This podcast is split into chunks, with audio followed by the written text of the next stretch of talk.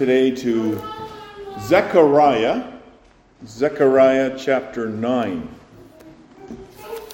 second last book of the Old Testament. So it's written 500 years before Jesus was born. So we always keep that in mind. 500 years before Jesus was born. And in Zechariah chapter 9, especially 9 and 10, you have this prophecy of Jesus coming, and he's going to enter Jerusalem on a colt. And that was fulfilled 500 years later. So you see the Lord's word, how he fulfills it, how he um, prophesies what's going to happen. And you notice in Zechariah 9 through 14, those are the last six chapters.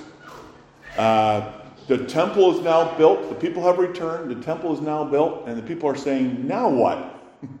They're waiting for the promises of God to be totally fulfilled. And the Lord says, no, not yet. Keep your eyes on the promises, though. But there's going to be intense conflict for the church. Intense conflict. And you notice that Zechariah 9, 10, 11 is the first burden of the Lord. That's the word there oracle or burden of the Lord. The burden of the word of the Lord. And then chapter 12, 13, 14 is the second oracle or burden of the Lord. so we read Zechariah 9. The burden of the word of the Lord against the land of Hadrach and Damascus, its resting place, for the eyes of men and all the tribes of Israel are on the Lord also against Hamath, which borders on it, and against Tyre and Sidon, though they are very wise. For Tyre built herself a tower, heaped up silver like the dust, and gold like the mire of the streets. Behold, the Lord will cast her out. He will destroy her power in the sea, and she will be devoured by fire. Ashkelon shall see it and fear. Gaza also shall be very sorrowful and Ekron, for he dried up her expectation. The king shall perish from Gaza, and Ashkelon shall not be inhabited. A mixed race shall settle in Ashdod, and I will cut off the pride of the Philistines. I will take away the blood from his mouth, and the abominations from between his teeth. But he who remains, even he shall be for our God, and shall be like a leader in Judah, and Ekron like a Jebusite. I will camp around my house because of the army, because of him who passes by and him who returns. No more shall an oppressor pass through them, for now I will see with mine eyes. And then you see 9 and 10. And you see that fulfilled in Matthew 21, verse 5. Rejoice greatly, O daughter of Zion. Shout, O daughter of Jerusalem. Behold, your king is coming to you. He is just and having salvation, lowly and riding on a donkey, a colt the foal of a donkey. I will cut off the chariot from Ephraim, and the horse from Jerusalem. The battle bow shall be cut off. He shall speak peace to the nations. His dominion shall be from sea to sea, and from the river, the river here refers to the Euphrates, to the ends of the earth. As for you also, because of the blood of your covenant, I will set your prisoners free from the waterless pit. Return to the stronghold, you prisoners of hope. Even today I declare that I will restore double to you. For I have bent Judah, my bow, fitted the bow with Ephraim, and raised up your sons, O Zion, against your sons, O Greece, and made you like the sword of a mighty man. You know, notice in 14, 15, 16, it talks about the Lord fighting for you, defending for you, and having victory. That's what 14, 15, 16 are all about. Let's read them. Then the Lord shall be seen over them. His arrow shall go forth like lightning. The Lord God will blow the trumpet and go with whirlwinds from the south. And then the defense. The Lord of hosts will defend them. They shall devour and subdue with sling stones. They shall drink and roar as with wine. They shall be filled with blood like basins, like the corners of the altar. The Lord their God will save them in that day as a flock of his people for they shall be like the jewels of a crown, lifted like a banner over his land. For how great is its goodness, how great its beauty! Grain shall make the young men thrive, and new wine the young women. There's blessings for all of God's people men and women and children. You'll notice how the passage begins. It says, The burden of the word of the Lord against. That's how Zechariah 9 begins. Burden literally means, when you think of a burden, you think of a heavy load that needs to be lifted up. Well, this message is heavy. It's hard to say it. It's hard, it's, it's not easy to proclaim it. No doubt, right? On the one hand, there's the glorious promise of the kingdom to come, peace, and the reign of the king of the King Jesus. On the other hand, he's prophesying it will be intense conflict. There will be intense conflict between Christians, believers, and the world because you're not going to be of the same mind. You belong to a different Lord and different King. And there's that battle, the battle that God announced already in Genesis 3:15 between Christ and Satan, between the kingdom of light and the kingdom of darkness. Think of it this way. Think of it in terms of uh, a mother okay, bearing a baby, right? The intense pain, the process of delivering a baby. Uh, only a mother can know how intense that pain is. That's the way it is in terms of the conflict between the church and the world. But the result is what? Beauty and goodness. And that's what the Lord wants us to keep our eyes on. Because that beauty and goodness is forever and ever and ever. And victory belongs to the King of Kings. In the meantime, be prepared in your life for all kinds of conflict, all you know, hardship. Uh, things will not always necessarily go in the way that we think it goes, but it will go in the way that the Lord wants it to go. You trust in Him, you hold on to His promises. And that's why it begins with the burden, the burden of the word of the Lord. And what we see here is God is going to act upon his promises. And the promise is this He will reclaim his kingdom, he will reclaim the entire creation for himself and for his people through his coming king. We're going to see that in three ways. First of all, he's going to do that by removing or by overcoming his enemies. He will do this, first of all, by overcoming or by destroying his enemies, the ones who caused that bitter conflict for his people. Second of all, he will do so by the coming of his king. His king, we see that in verses 9 and 10. Okay? And then in 11 through 17, we're also going to do that, see that he does that by saving his people to serve him in his kingdom. Right? The victory belongs to his people. So, first of all, by overthrowing his enemies. That's what we see in verses 1 through uh, 8.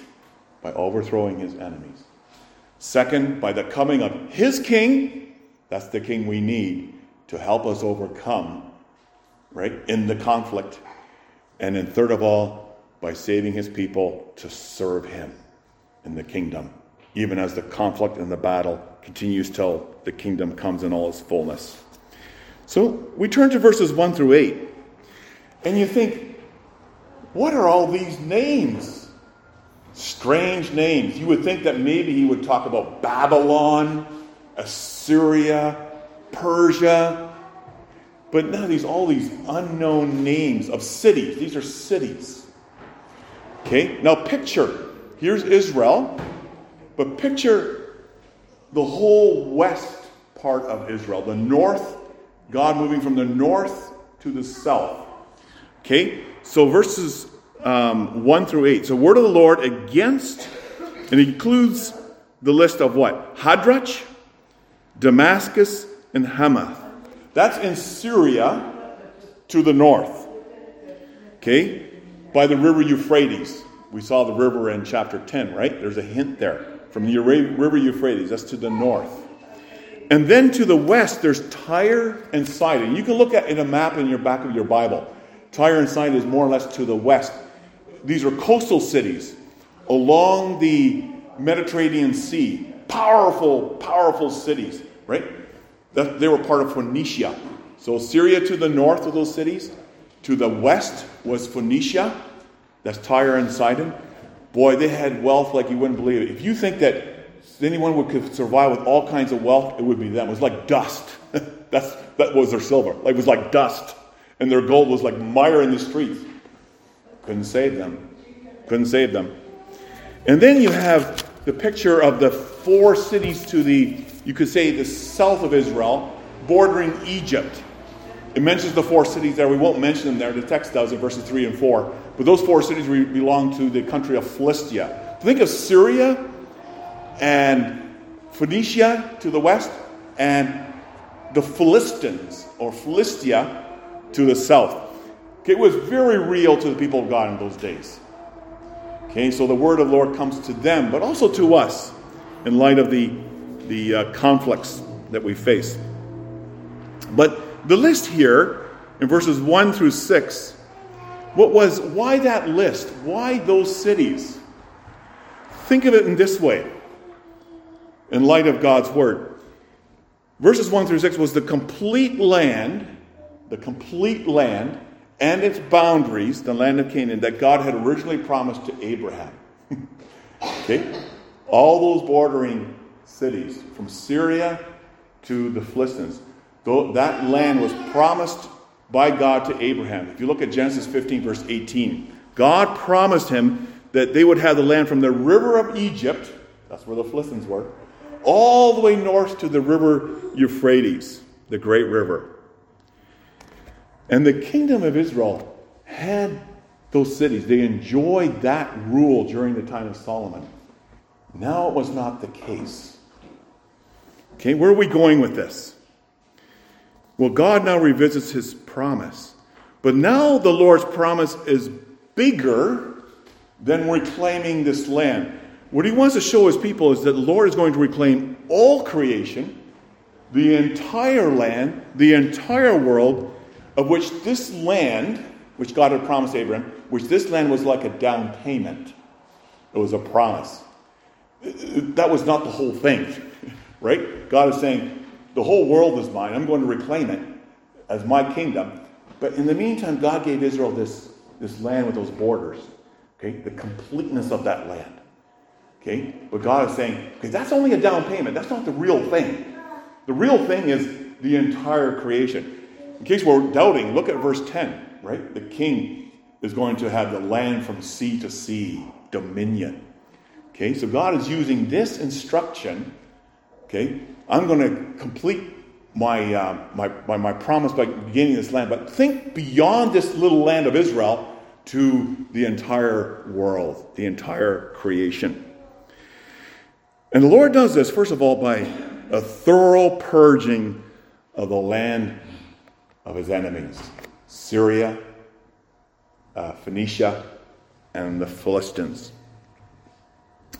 And so, with the fall of Tyre and Sidon, with all its silver and gold, what happens in verses 3 and 4? Fear grips the people of Ashkelon to the south.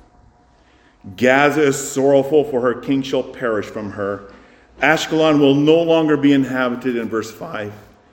In all of this, God will cut off the pride of the Philistines, as we see in verse 6. And we know that God did destroy these cities. When did he destroy those cities? 200 years later, through Alexander the Great, or Alexander of Macedonia. He went through it like a blitzkrieg, like lightning. And the Lord used Alexander the Great of Greece. You'll see Greece mentioned in verse 13, right? He used Alexander the Great to destroy all those cities. Not that Alexander the Great was um, a servant of the Lord, but God used him in any way to bring destruction to those cities.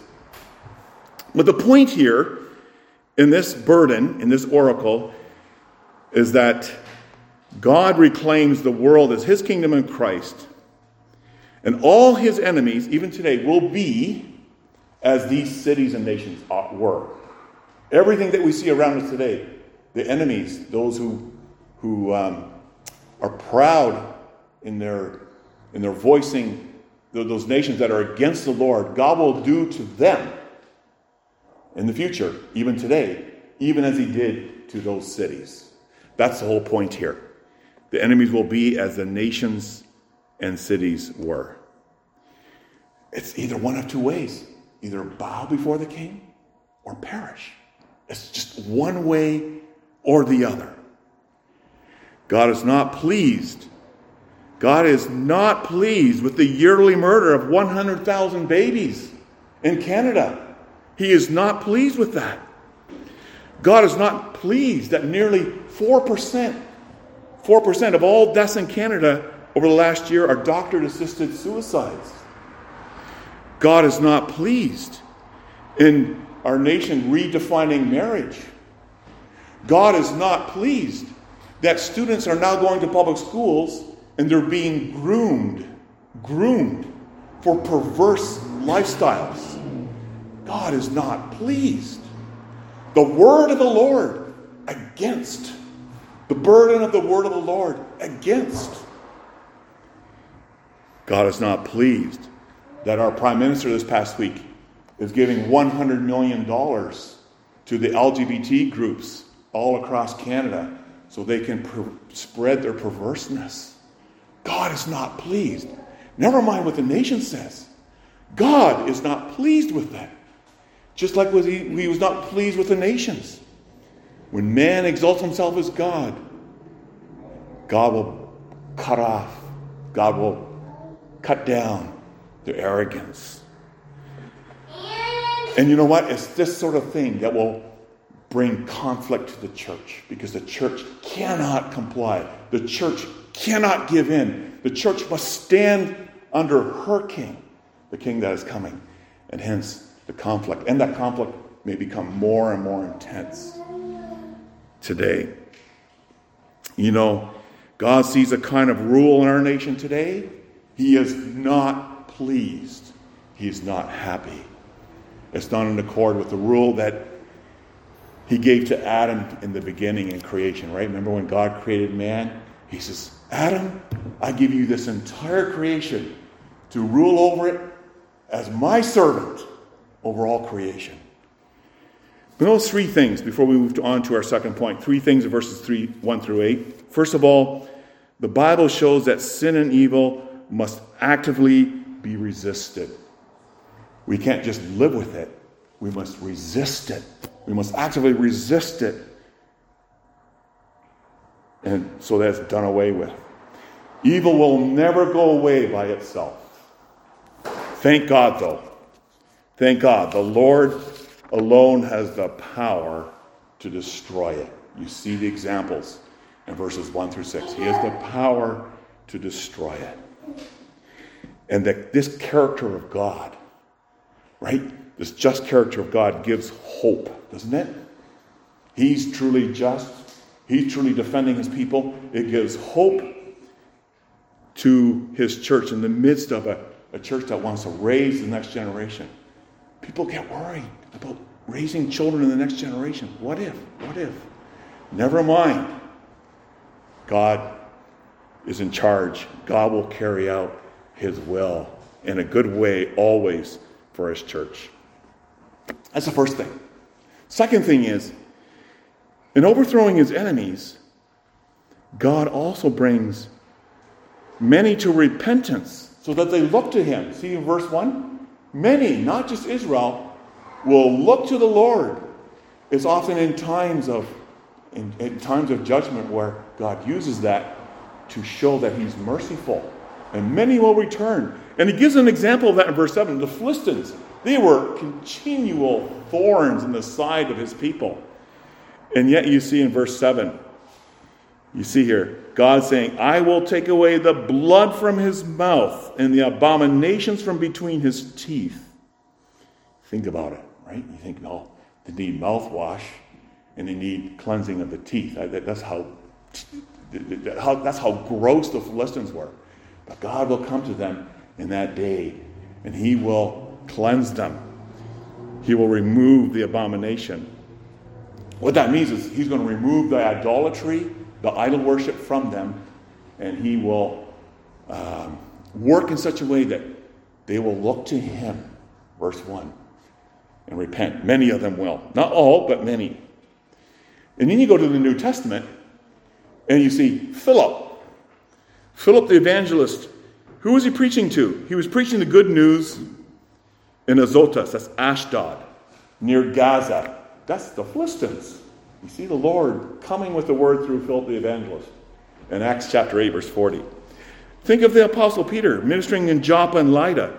That was also on the fringe of the Philistine territory.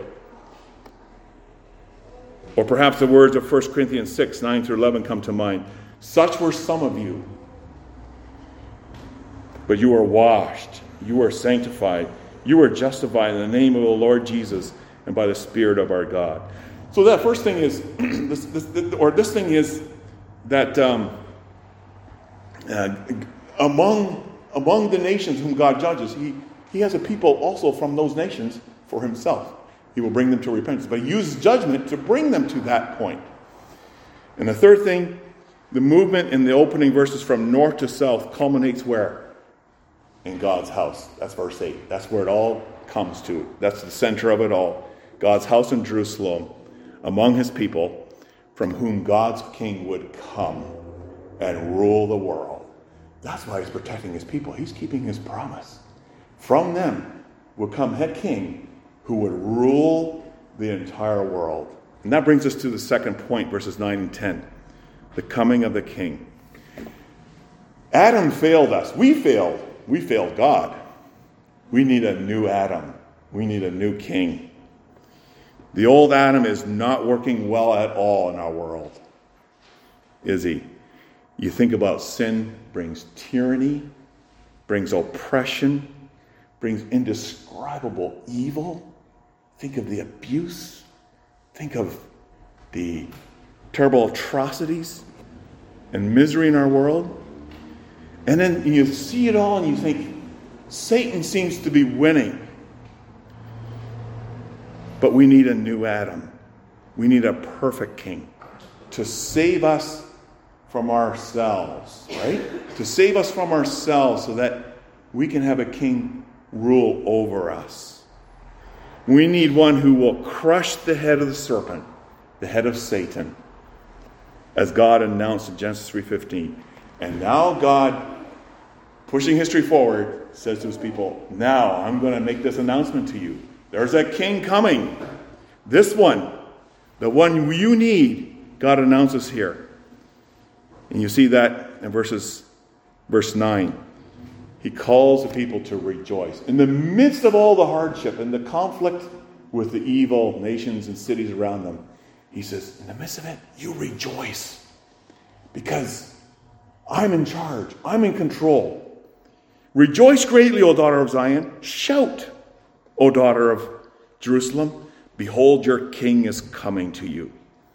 I mean, that's, that's why we can sing every Sunday again. Come together and we can sing, we can shout because of the Lord's promises. Verses 9 and 10 tell us how this righteous yet gentle king will bring peace, and he will extend his rule over all the nations. What kind of king is he? What, what is this king like? Three things about him. First, he is just. How many of us look for justice? There's so many things in life that are not fair. But he's just. This king is just. Justice will characterize his reign. He will be 100% fair and just. Second, he has salvation. Boy, I need saving. I need saving for myself. I need saving from all those evil desires in my heart, even. And who's the one who possesses that salvation? This king that God announces. This king is salvation for all who come to him. This king is salvation for all who believe on him. And third thing about him, okay, he's just, he has salvation. And the third thing is, he's not proud, he's not arrogant, He's not looking for a vote. What he's looking for is, put it this way, he's this he's lowly or gentle. Lowly or gentle. You hardly expect that from the character of leaders in our world today, right? Political leaders. They come with pomp and show. This king, though, doesn't come on a war horse. He comes on a donkey. A donkey, a colt, the foal of a donkey. He's the opposite, the very opposite of proud, oppressive tyrants. Unlike other kings who take life, what does he do? He gives his life. He wins. Not with guns and bows and arrows, he wins through his sacrifice on the cross. That's how he wins over sin. That's how he wins over evil. That's how he wins over Satan and death. Mark 10 He did not come to be served, but to serve and to give his life as a ransom, as a deliverance, right? As a salvation for many. This king is Jesus. In Zechariah's day, they probably didn't know the name. God announced he's coming. They knew, they believed, but today he has come. He's in our midst. Read Matthew 21. He rode the donkey into Jerusalem. There we read in Matthew 21 Tell the daughter of Zion, Behold, your king is coming to you. And the king of this kingdom doesn't use weapons like other kings. He doesn't use chariots, he doesn't use horses. He doesn't need to. With his coming, look at verse 10. He does the opposite. He says, I will cut off the chariot from Ephraim. Ephraim is, of course, North Israel. And the, how, the horse from Jerusalem, that's South Israel. So I will cut off the chariot, I will cut off the horse. The battle bow shall be cut off. He shall speak peace to the nations. His dominion shall be from sea to sea and from the river, there's the Euphrates there, the river, to the ends of the earth. This king is not only a king who rules, but he's also a preacher. He has an announcement to make. He preaches peace, and his reign will be over all creation.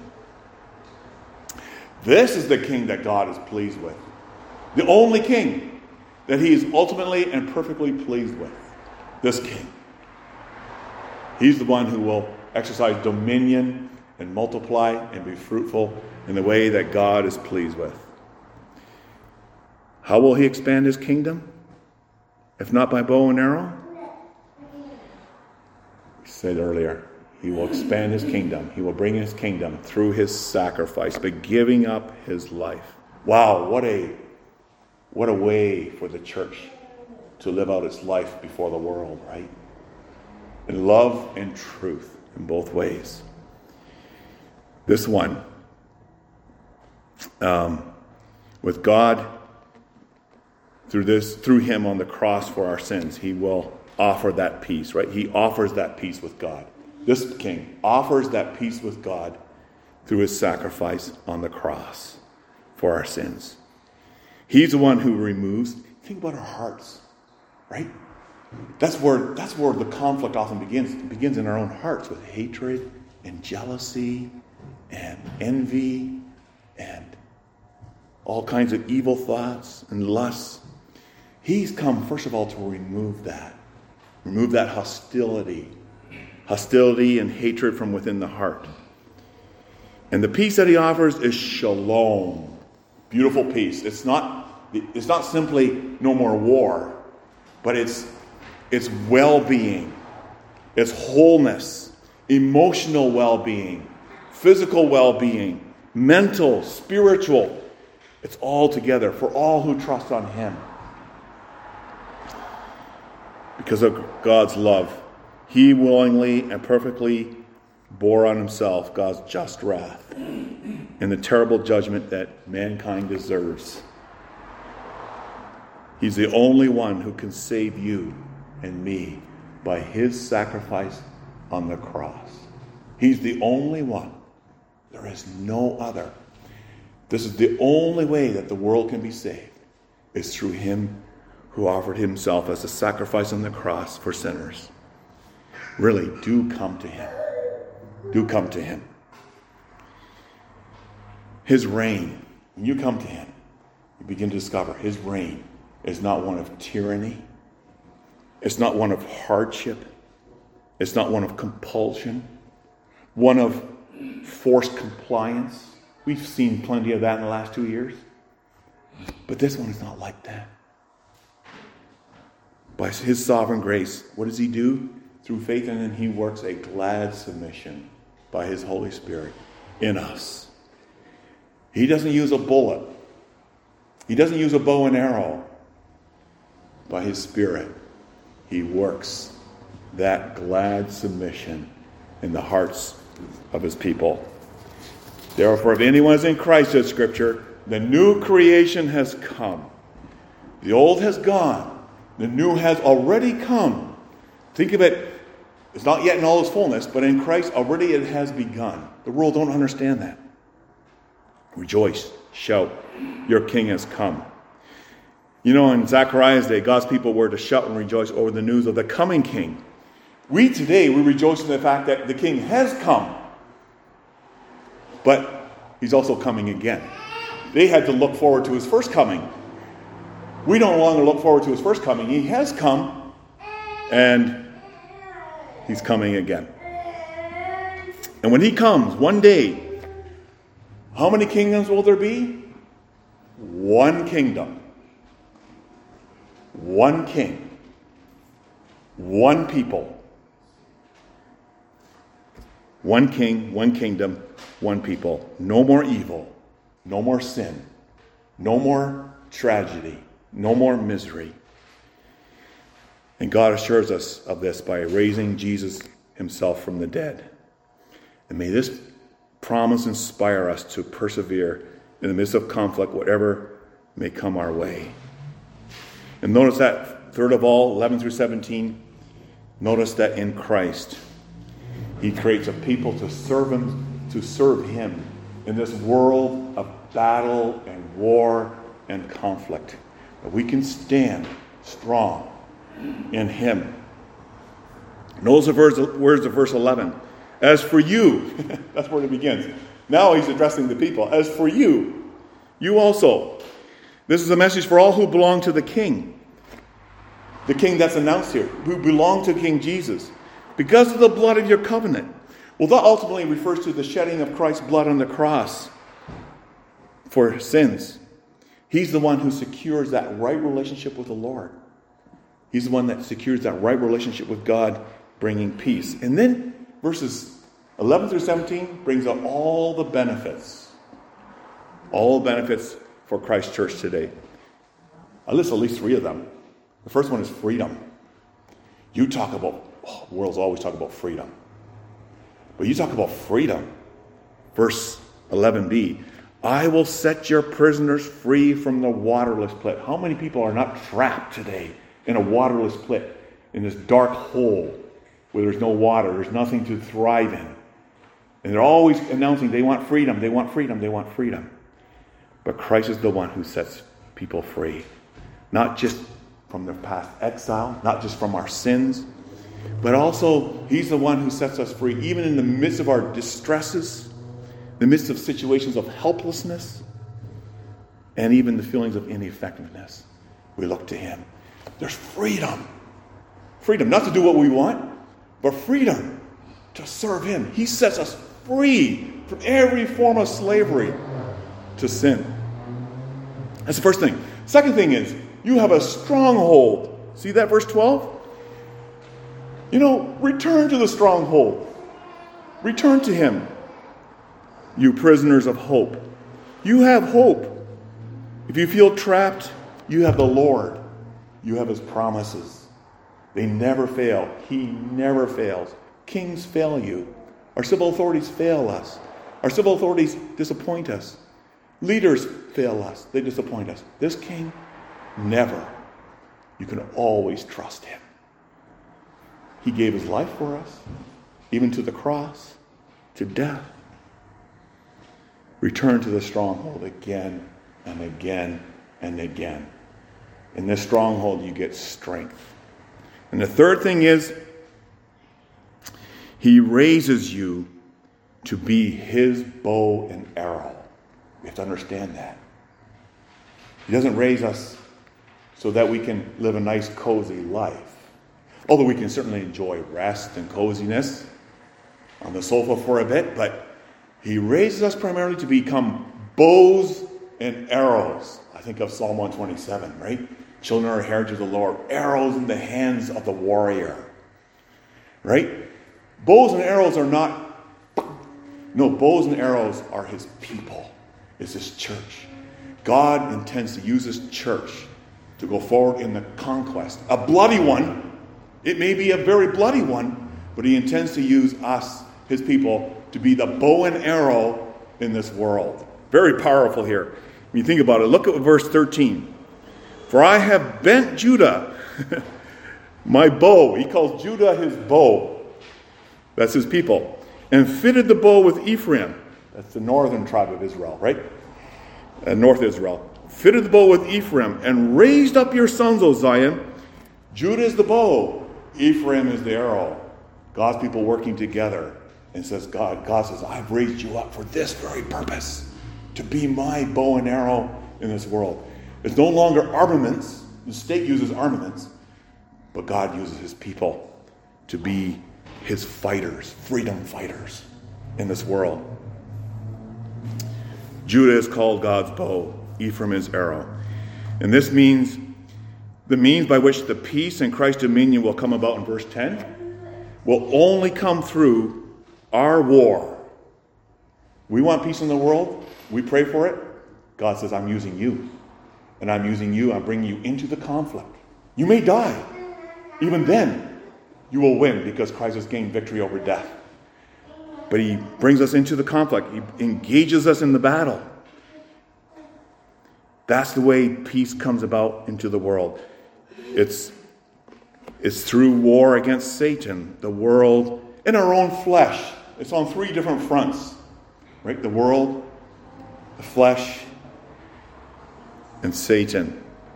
And yes, this will entail suffering and conflict. To the cross. We must go to the cross. We must die. We must die to ourselves. But you know what? That painful process opens up a new day. A new day for God's people, for His church. Because there will be resilience, there will be joy, there will be shouting, because the king is on the throne. Yes, the Bible says that we must, Paul said himself in Acts 14, we must through many tribulations enter the kingdom of God. You know, the one thing devil doesn't like, the devil does not like you messing with him. He doesn't like you messing with his kingdom. The devil doesn't. He wants to muzzle you. He wants to keep your mouth shut. He wants you to comply. He wants you to stay quiet. But don't don't allow him to silence you from speaking the truth. Don't allow him to silence you from speaking the truth as is in Christ and live according to the truth. Yes, we may call kings. We may call our leaders. We may call our prime minister. We may call our premier, our local authorities. We may call them to repent, to believe on Christ, because they're also answerable to the King of kings and the Lord of lords. Look at verses 1 through 8. Right? This is a, a warning of love, but also a real warning to them. You are and I am God's bow and God's arrow in his hand. Share God's word. Share the truth of the gospel. Live the life that Christ has called us to. Live by God's word. Live out of his promises. Train our children to be active warriors in his kingdom. Think of Hope Academy, right? even as a public school system is grooming students and children to become perverse people in the world, Hope Academy is there to among other Christian schools, of course, to, uh, to train, to train children to become bows and arrows in the hands of God and His kingdom. Wow. Even in death, even in death, even if we die, we are assured victory always in Christ, life forevermore. Our fight is a spiritual battle. I can't help but think of Ephesians 6 in light of Zechariah 9. Finally, my brothers, be strong in the Lord and the power of his might. Put on the whole armor of God that you may be able to stand against the wiles of the devil. We do not wrestle against flesh and blood, but against principalities, against powers, against the rulers of the darkness of this age, against spiritual hosts of wickedness in the heavenly places. And in verses 14 and 15, there you see the Lord, in the midst of this, he says, I want to encourage you. You trust me. You be the bow and arrow. you trust me. I will fight over you. I will not fight against you. I will defend you. And I will have the victory. And you will share my victory. See verses 14 and 15? The Lord will fight for you and defend you. Look at that, verses 14 and 15. Then the Lord will be seen over them. His arrow will go forth like lightning, even as we are bows and arrows. His arrow will go with you. The Lord will blow the trumpet. When you think of blowing the trumpet, you think of victory in battle, right? Here we come. We take the initiative. We fight evil. We fight sin in the Lord's strength and go with whirlwinds from the south. And then he talks about the defense. The Lord will fight over you. Then verse 16, 15. The Lord of hosts will defend them. They shall, and then here's the victory. His people shall devour and subdue with sling stones. In other words, the strength is such that his enemies will be subdued. They will drink and roar as if with, wine. They shall be filled with blood like basins, like the corners of the altar. There's the image of, of a victory feast. We celebrate the Lord's Supper, right? There's that feast, the feast of wine and bread. And the Lord intends to nourish us and strengthen us so that we can go forward as his bows and arrows in society, in our world. Truly, God is using us. Think of the word of God, right? It's the sword of the Spirit. Ephesians 6 17. And truly, as we go forward with His word, by His Spirit, all who do not believe will perish. Will perish, just like you see in verses 1 through 7.